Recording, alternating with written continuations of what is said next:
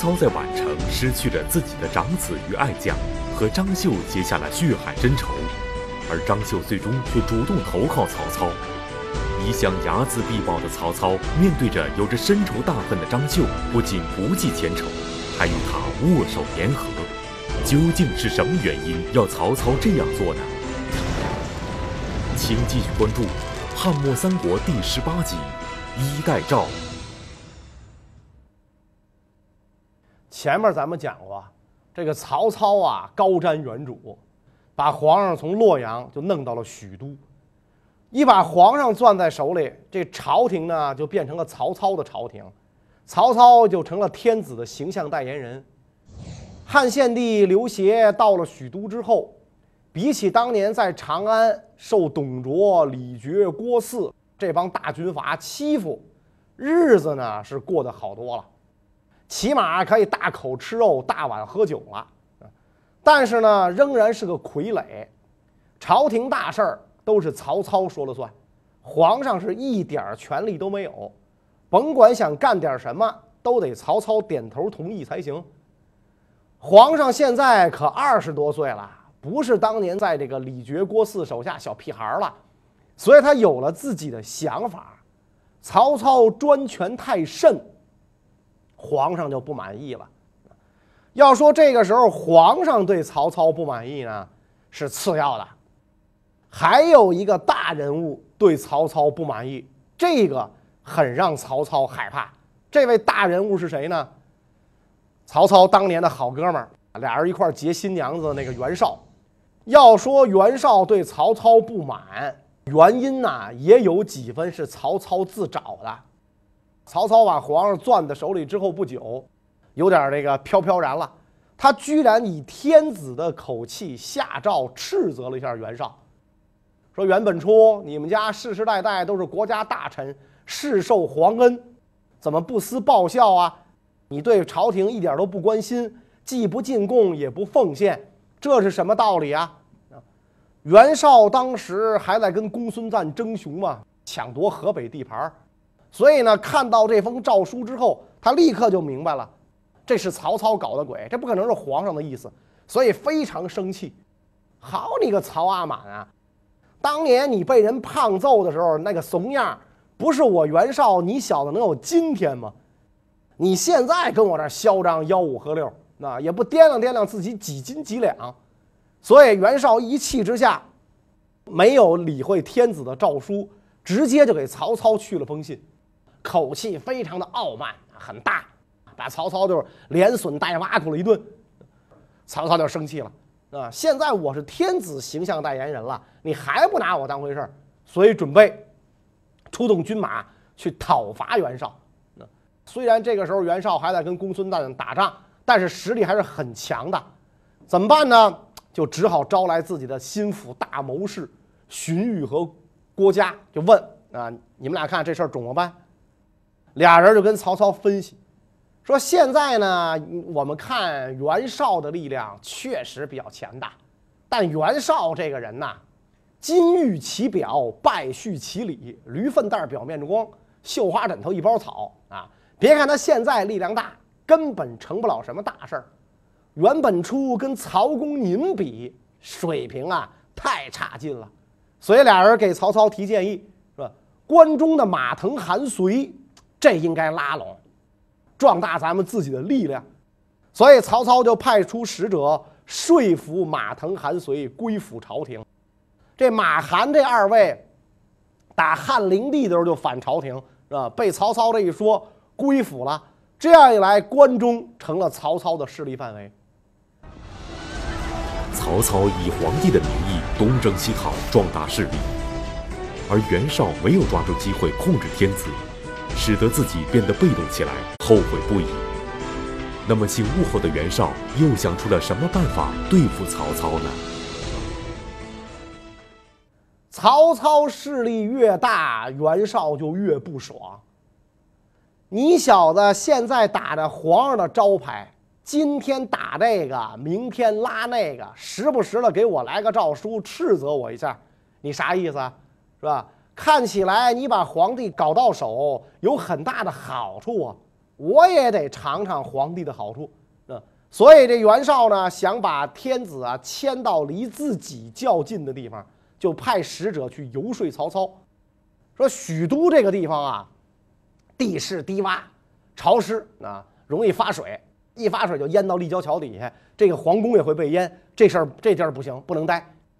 而洛阳呢，又很残破，胡兔出没，你总不能让皇上跟黄鼠狼住一块儿吧？所以最好迁都到真城，靠近富裕的地区，便于供应。曹操一想，甭来这套，黄鼠狼给鸡拜年没安好心，对吧？你让皇上迁到你的地盘上去，那不就是说明你想控制皇上吗？你现在发现。把天子攥在手里的好处了，晚了，过这村就没这店了。所以曹操断然拒绝了袁绍的提议。这个时候，袁绍手下大谋士田丰就劝言袁绍说：“既然咱们提出迁都的建议被曹操拒绝了，就应当早日进攻许都，奉迎天子，然后利用皇帝的诏书号令全国，这是上策。”所以田丰这段话呢，就是要告诉袁绍，咱跟曹操好好说，他不听，好话说尽不管用，那咱就坏事做绝，直接上去咱打兔崽子，把皇上抢过来。这是建安三年发生的事儿，曹操当时还时不常的要跟张绣过两招呢，嗯，但是呢，这个袁绍没有采纳田丰的建议。袁绍这个人做事老是优柔寡断，他就没有这个下定这个决心啊。因为这个时候他也还在跟公孙瓒交战，就没有下定这决心。即便是呃袁绍没有下定决心，但是消息传到许都，也把曹操吓出一身冷汗。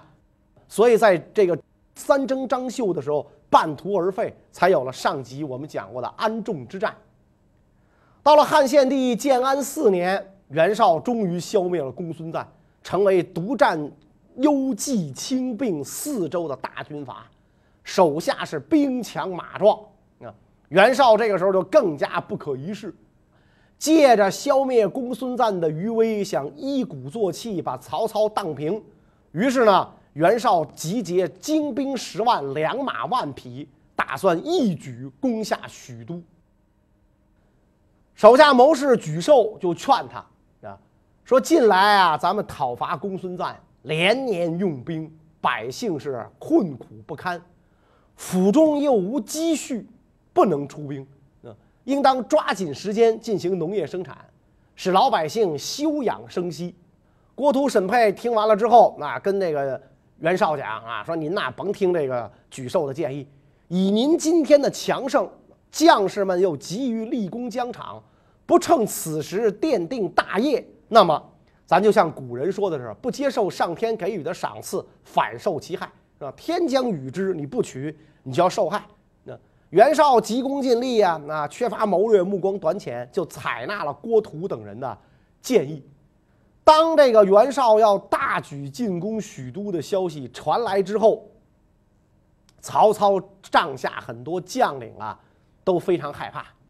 然后这个曹操呢？面无惧色，安慰众人，说：“我知道袁本初为人，他志向很大，但是呢，智谋短浅，外表勇武，内心胆怯，猜忌刻薄，缺少威信，人马虽多，调度无方，将领骄横，政令不一。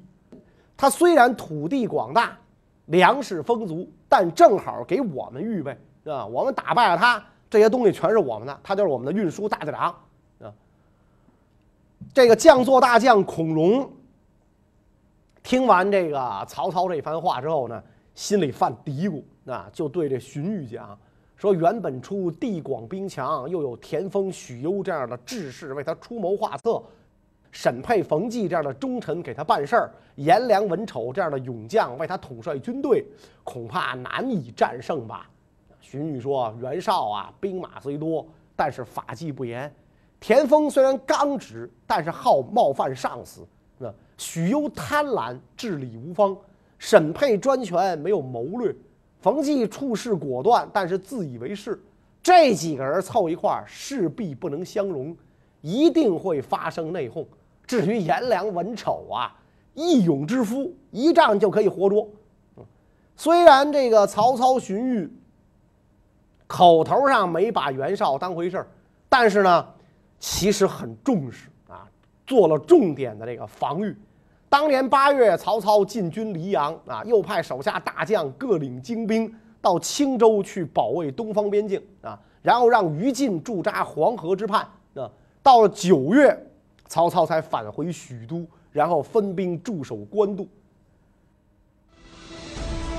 袁绍大军压境，而曹操后方依然有张绣的威胁，可谓处境艰难。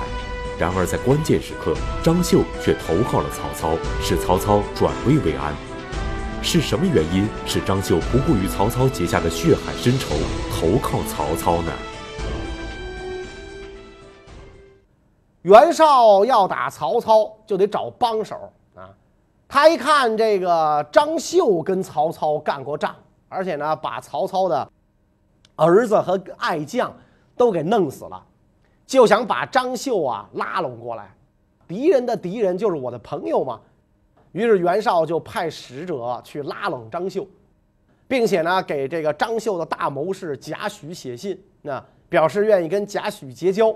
那张绣看到这个袁绍的来信，就打算答应袁绍，但是呢，贾诩不这么想。贾诩在这个张绣招待袁绍使者的时候，忽然高声对使者讲：“啊，请你回去替我们谢谢袁本初的好意啊！但是呢，他跟兄弟袁术都不能相容，能容天下豪杰吗？”袁绍的使者一听这个，勃然变色。那既然这样，告辞了。那张绣是又惊又怕呀！哎呦，老哥，你怎么这么说话呀？赶紧跟这个这个这个这贾诩说啊，你你要这样，咱就得罪袁绍了。那咱能依靠谁呀？啊，贾诩说可以依靠曹操啊。张绣说什么？你你你你短路了吧？你是吧？你今你今天上班的时候脑袋被电梯挤了吧？袁绍势力雄厚，曹操势单力孤，而且咱们以前跟曹操结个怨，我弄死他儿子了，你不知道吗？怎么可能归附他呢？贾诩说，你看。正因为如此，咱才应该归附曹操。曹操尊奉天子，以讨不臣，名正言顺，所以这是应该咱归附他的第一条理由。他他手里有皇上老爷子，咱咱得要归附他。袁绍强盛，咱们就带这点人马去投靠他，他不会重视咱们；而曹操势单力孤，我们带兵马去投靠他，必然十分高兴。所以，这是我们应该归附他的第二条理由。另外呢，抱有称霸天下大志的人一定会抛弃私怨，以此向四方表明他的恩德。所以，你虽然弄死了他的儿子，他必然不会跟你计较。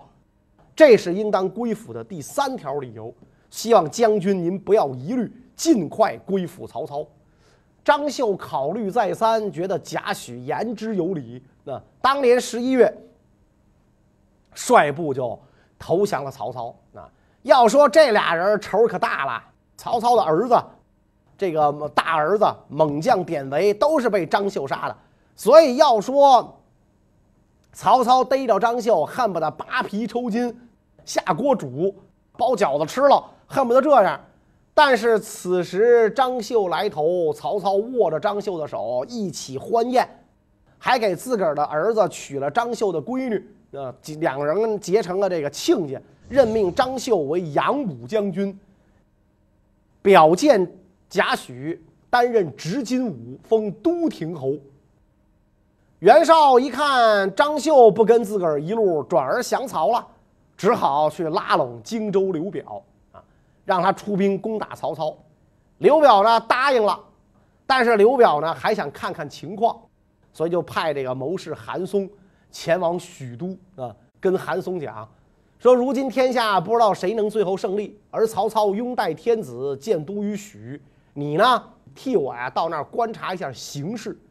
韩松就跟刘表说了，我可是个守节的人，君臣名分一定，以死守之。如今我是将军您的僚属，只服从您的命令。但是据我看来，曹操一定会统一天下。如果将军上尊天子，下归曹操，您派我出使许都，没问题，义不容辞。但是如果您犹豫不决，我到了京城，万一天子授予我一个官职，我又没法推让，那我可就成了天子之臣了，不能再为将军您效命了。啊，韩松这话呀说的很明白。我要是去了，没问题，我可以去。朝廷要是看上我了，我可就不是你的属下了。但是刘表呢，没听明白这句话，他以为这个韩松害怕出使许都，就强迫他去。结果韩松一到许都，皇上下诏，那实际上是曹操授意，任命韩松为侍中、零陵郡太守。韩松从许都返回，盛赞朝廷与曹操的恩德。劝刘表送儿子到朝廷做人质，刘表一听勃然大怒：“好你个韩松啊，三心二意啊，是吧？你到底谁的人呢？”召集全体僚属，打算杀死韩松。大家到齐了之后，刘表就质问韩松：“那说韩松，你难道对我怀有二心吗？”大家都为他担心呢，劝他向刘表谢罪。但是韩松不动声色，态度从容。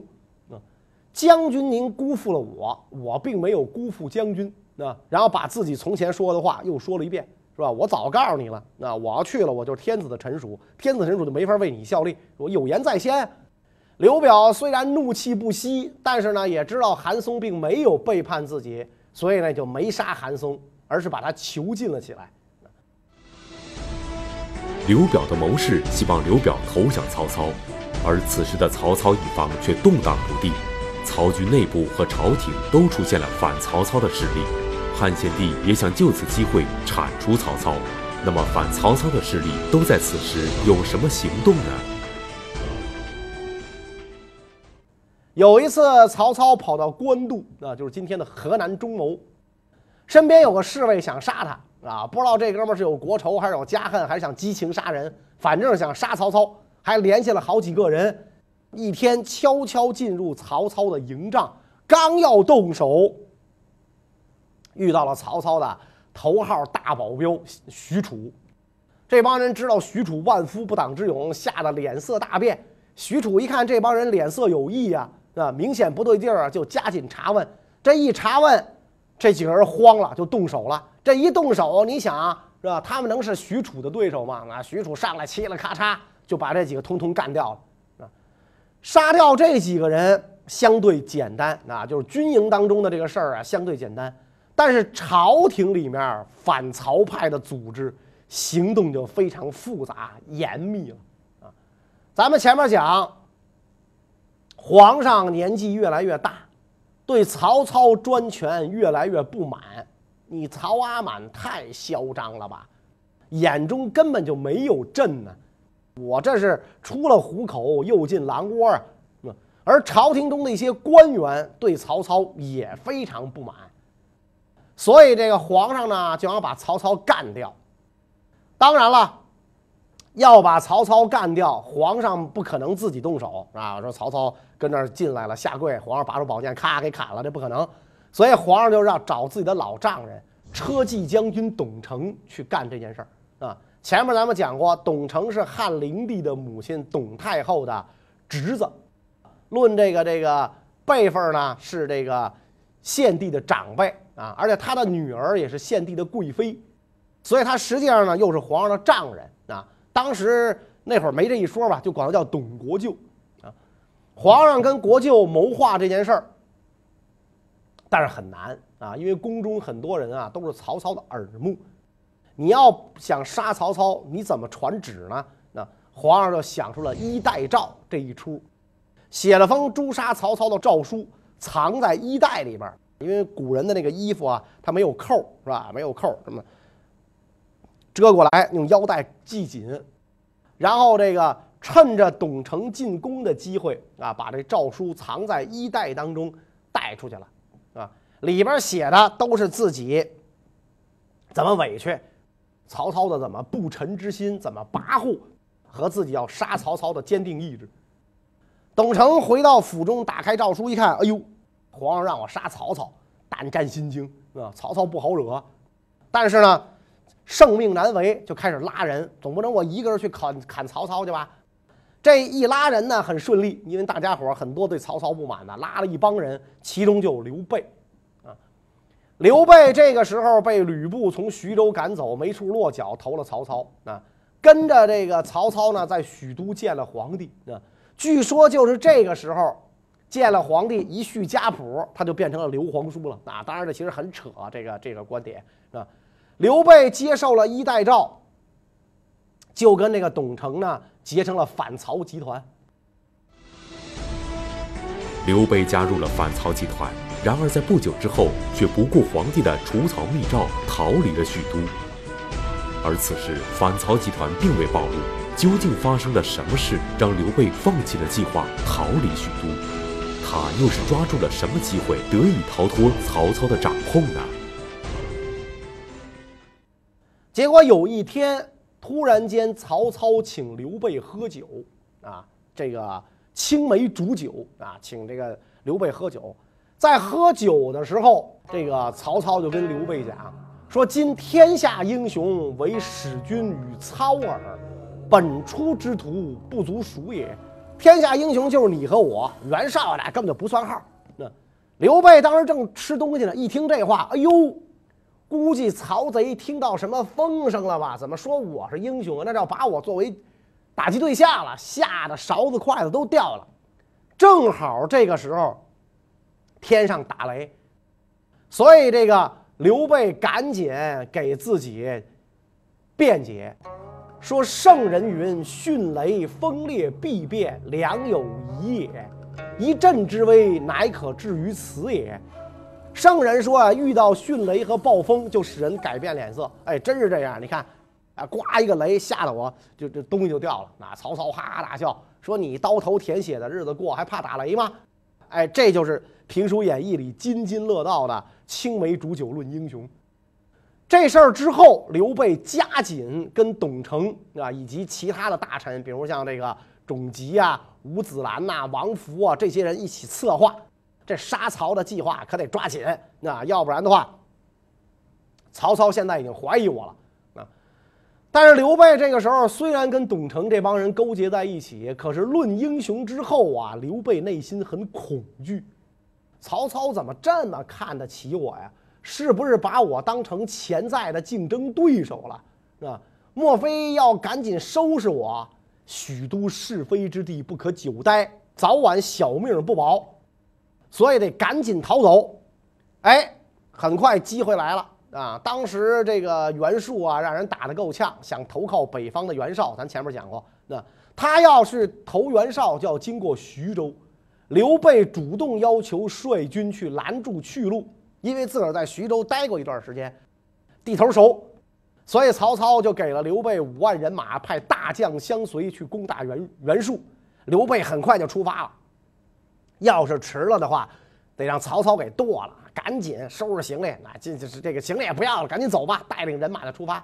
那刘备刚走，曹操手下大谋士程昱、郭嘉出差回来了，一听说刘备走了，赶紧阻止啊！曹公。放虎归山，后果不堪设想，赶紧追回来。曹操醒悟，派许褚领兵五百去追，但是刘备呢，早跑远了。啊，刘备蛟龙入海之后啊，阻截了袁术，袁术呢就只好南回寿春，最后挂掉。然后曹操派去的大将也班师回朝，但刘备是万万不可能再回曹操身边了。那刘备杀掉徐州刺史，留下关羽镇守下邳，代理下邳郡太守，自个儿回到了小沛。啊，确实，他跟这边啊地头熟啊，地头熟。所以到了这儿之后啊，这个当时的很多民间的首领都背叛了曹操，归附了刘备。所以刘备这一下拥有了部众数万人。派遣使者跟袁绍联系会师，共讨奸曹。那么你看当时的情况就是这样，是吧？今天咱们哥们坐一块喝酒，明天就拿刀互相砍。刘备站稳了脚跟，公开对抗曹操，而曹操不顾手下将领的劝阻，要先消灭作乱的刘备。此时袁绍以大军压境，很可能趁虚而入。那么是什么原因要曹操这样冒险呢？曹操一看刘备反了，大怒，派部下刘岱率军来攻刘备。啊，刘备这个时候已经稍微混得壮一点了嘛，啊，上去三下五除二把刘岱打得大败。然后刘备就跟刘岱说：“说像你们这样的来上一百个，也不能怎么样。那你们能把我怎么着啊？”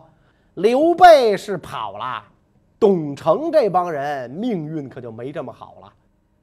刘备占了小沛之后不久，到了献帝建安五年，董承这帮人的阴谋被人揭发，曹操立刻就杀死了董承和他的手下这帮人，亡夫终吉，并且三族一灭。然后，曹操就准备率大军攻打刘备。这个时候的将领啊，就都跟都劝曹操啊，说这个跟您争天下的是袁绍，而今袁绍大军压境，您准备去讨伐刘备，刘备算啥东西啊？啊，连连盘正餐都不算，就一盘开胃菜。那别着急，如果袁绍在背后攻击您怎么办？啊，曹操说：“你们说的不对。”刘备人中豪杰，如今不进攻他，将来是必成后患。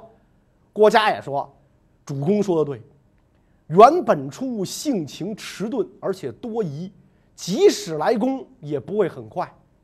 刘玄德人中豪杰，但是此时刚创基业，人心没有完全归服。我们赶紧进攻，一定能将刘备击败，打败了刘备，再对付袁绍。”这不耽误，来得及。于是曹操挥师东征刘备。曹军一打刘备，这个田丰就又劝袁绍，是吧？说曹孟德跟刘备交战，不会立即分出分出胜负来的。将军亲自率军攻击他的后方，一举可以成功。但是袁绍呢，因为自个儿小儿子得病啊，他离不开啊，就说：“哎呦，我儿子病了，我得带他上儿童医院。这这事儿我不行，干不了啊，没时间，没时间，所以就没能出兵。”那么曹操进攻刘备，很快就把刘备打得一败涂地，落花流水。刘备的妻子家小就都被俘虏了。这刘备的家眷呐，是真够倒霉的啊，经常的这个身份就是战俘啊。所以刘备跟他的传说中的老祖先刘邦真是一路货，是吧？这老婆孩子随便扔，自己逃命要紧。老婆孩子说不要就不要，啊，就是经常被人俘虏。啊，看来跟老婆孩子没多深的感情。